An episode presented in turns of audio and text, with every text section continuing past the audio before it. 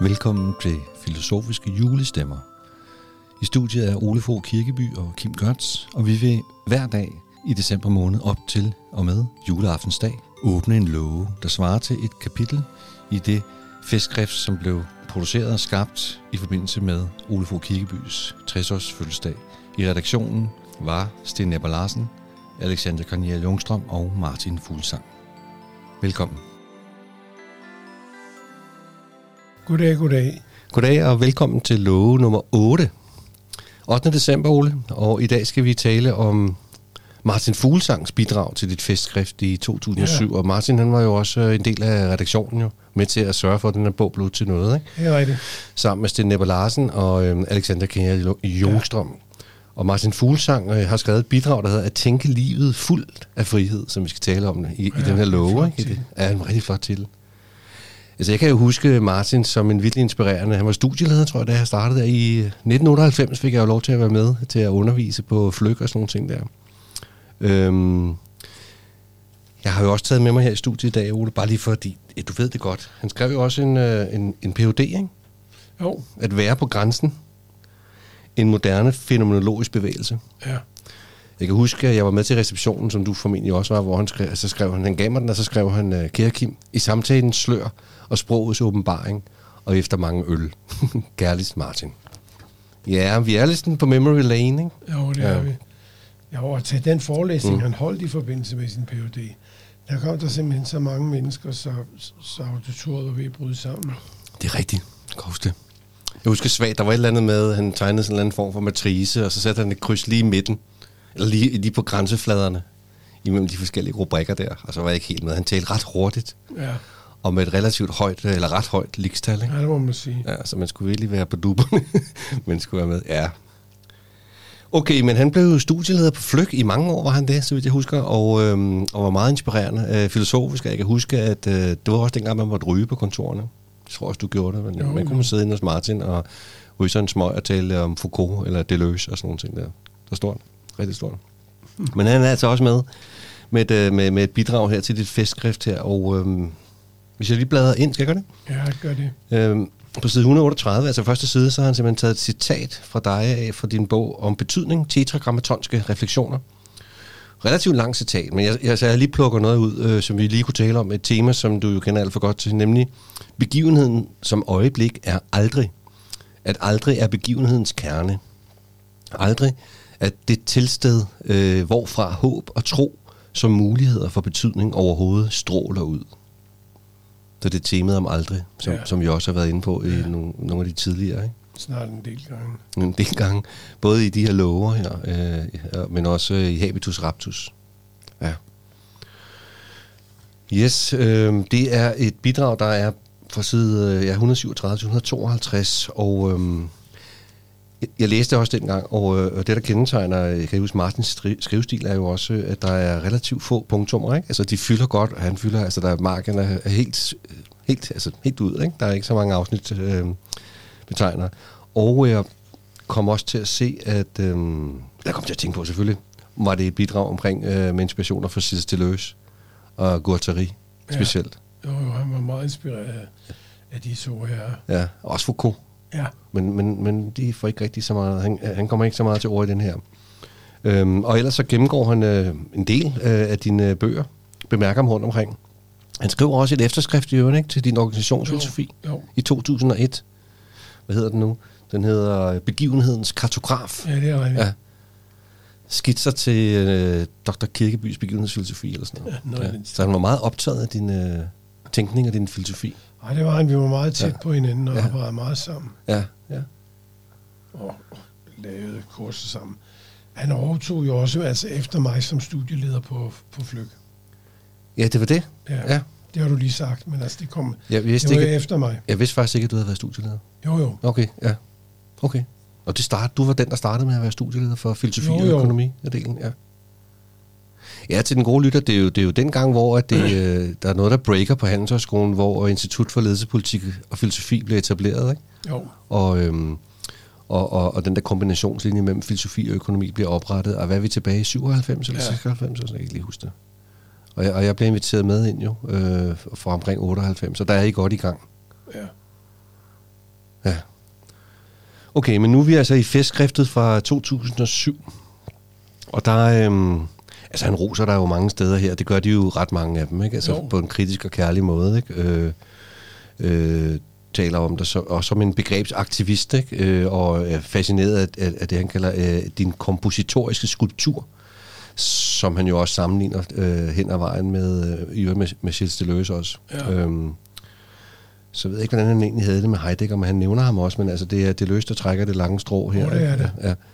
Øhm, og det han kredser omkring i sit øh, bidrag, det er i hvert fald begivenhed af kropstanke, altså din doktorafhandling om betydning, eventum tantum, men nævner også din øh, gode gamle bog om marxismen, ikke? marxismen som øh, økonomisk videnskab.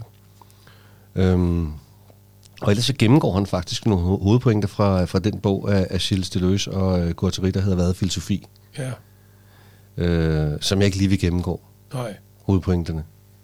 Den har du selvfølgelig læst. ja. Jeg tror rigtig mange, som øhm, synes, det kunne være spændende at læse en bog om, hvad filosofi er. Hvis de får fingrene i den, så kløjs de i det. Ikke? Fordi Jo. det er jo ikke sådan en, en introducerende bog til øh, almindelige lægmænd, det, den det bog. rigtigt.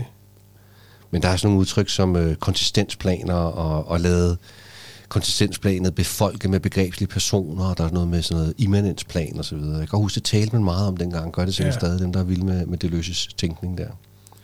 Øhm. Ja. Så har man lige fået en præsentation af det øh, via Martin her, øh, nogle af deres hovedpointer fra deres bog om, hvad filosofi er. Og så, så kobler han det vel så, eller nej, så inddrager han også din, en af dine yndlingsinspirationer, Ole, den der, øh, ham der øh, Cusanus, som ja, vi også talt om ja. utrolig mange gange. Non-alluid, ikke? Jo, Ja. Øhm, og gennemgår faktisk i hovedtræk også dine øh, begivenhedsbegreber fra eventum tantum. Ja. Altså alma-begivenheden, protobegivenheden, tynkanon og, og prauma. Øhm, ja. Så, så man, man får et indblik i, at han, han, han giver simpelthen muligheden for at lave nogle forskellige koblinger mellem øh, dine hovedpointer for dit forfatterskab, Ole, og så øh, aspekter fra øh, Deleuze og Guattari. Ja, så det i sig selv er jo interessant. man kan sige, det, det er nok det, kernen i hans bidrag mm. her. Mm. Men det er jo en vigtig ting, fordi det er jo så at, at sætte mig ind i en tradition, som jeg nu i forvejen forholder mig rimelig meget til øh, øh, det løs. Men jeg er ikke, det, jeg er ikke så indviklet i den, som, eller viklet ind i den, som, som Martin er. Nej. Så han ser mig måske indefra øh, det løses perspektiv, og skal dermed fremlægge, eller trække nogle perspektiver frem fra det, jeg skriver, som jeg måske ikke selv er klar over, når jeg skriver det. Eller i hvert fald, han ser det fra en anden vinkel. Ja, Og da han jo meget tænkte enormt skarpt, så var det jo så var det meget fint, at han lavede det bidrag. Ja, ja, og det går også op for mig også, da jeg læste i sin tid, at øhm, det løs ligesom dig også er på en måde inspireret af stoikerne, ikke? Blandt Jo, jo. Han nævner Martin på side 148, ikke? Altså stoikernes version er omkring det her med at vise sig værdigt til det, som sker med os, ikke? Jo, Og dermed at ville begivenheden. For i begge tilfælde kommer passion til at dominere over poejen. Det vil sige at ske, og så at skabe. Jeg kan huske, det, der- det, de to begreber arbejder du også ret meget med. Pas, Pascaen og Poieren. Pascaen og poejen, ja. Poieren betyder jo egentlig, altså Pascaen betyder jo egentlig at lide. Ja, Altså, mm. og dermed betyder det jo, at egentlig at skes. ja. Åh oh, ja, blive sket, eller skes, ja, ja, ja, ja. ja. At der bliver gjort noget, med Noget en. ved at en. Man bliver, altså det lægger jo op til distinktion objekt-subjekt, ikke? Ja, Okay. Altså, okay. når, man, Ja. ja. når man er i Pascaen mood, Ja. så er man objekt, ikke? Og når man er i, i Poieren mood, så er man subjekt. Kunne man ikke sige, at de to dynamiske point, eller hvad, komponenter måske skulle man kalde det, det øh, har noget at gøre med at være aktiv og at være passiv? Jo, præcis. Det er vel det samme. Ja, Jeg kom til at tænke på øhm, Aristoteles kategorilærer. Der er jo to. Passiv og aktiv. Det kunne måske være passion og broregn. ja. Slår det mig pludselig. Okay, ja. Øhm, ja, men altså, jeg har egentlig tænkt mig bare at læse, altså ikke læse noget op for, for Martins øhm, bidrag andet end slutningen. Fordi efter han har været igennem de her sådan 10-12 siders øhm, tankevirksomhed omkring øhm, aspekter for dit forfatterskab, Ole, ikke? Og, og så øh, Gilles Deleuze og Guattaris bog, Hvad er filosofi? Så slutter han sådan her, og det er en passage på cirka 8 linjer, som jeg vil læse op på, som jeg synes er enormt smuk. ja. Og således, kære ven, øh, bedriver du filosofi som frigørelse blandt de allerstørste af det 20. århundredes døde stemmer. I et sprog og i en stil, der er din egen. At være våbenbrød er ikke blot det at kæmpe de samme kampe i livets og frigørelsens navn, men at dele den farve, den tone og den stemning, der omslutter vores eksistens, og hvor i den er sunket ned. At dele dem trods alt, i alt og med alt hensid sin hver aktualitet. For sådan er det at filosofere med livet som indsats i den gerning. Det er at tænke livet fuldt af frihed. Det er rigtig flot. Ja, Det er virkelig. det er helt rørende, ikke? Bang. Ja, det Ja, er det faktisk. det er... Ja. Så øh, som jeg har spurgt de andre gange, så på, på, på toppen af det øh, smukke, den smukke afrunding øh, fra, fra Martin Fuglsangs bidrag til dit festskrift, Ole. Hvad, øh, ja, hvad tænker du på, når du... Øh, vi, vi, vi, vi, gennemgår jo sådan set en tid fra omkring 15 år siden i dit liv, ikke? Altså via det her festskrift på omkring 4-25 bidrag, Ja. jo. Fordi du blev 60 år der i 2007. Hvad, hvad kommer du i tanke om, når du sidder der og lige hører øh, Martins bidrag?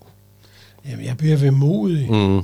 Men jeg kommer også tan- i tanke om, at de ting, vi, vi- vi lavede sammen, Ja. og i en vis forstand stod vi vel for en isme, Mm.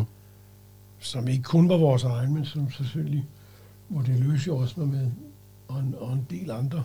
Ja.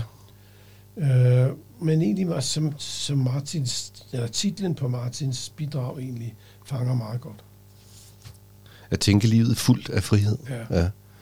Det slår mig også, at hans under, undertitel til hans øh, Ph.D. hedder En moderne fenomenologisk bevægelse. Ja, Så der var ligesom, der var noget, der var i gang, ikke? Noget, der Jo. grynede, eller måske mere end det, det på det tidspunkt der. Det var der, ja. Og der var flere og flere, der stemte sammen. Ja, han havde stor, en stor opbakning blandt, Ja. ja. blandt de unge. Ja. Ja.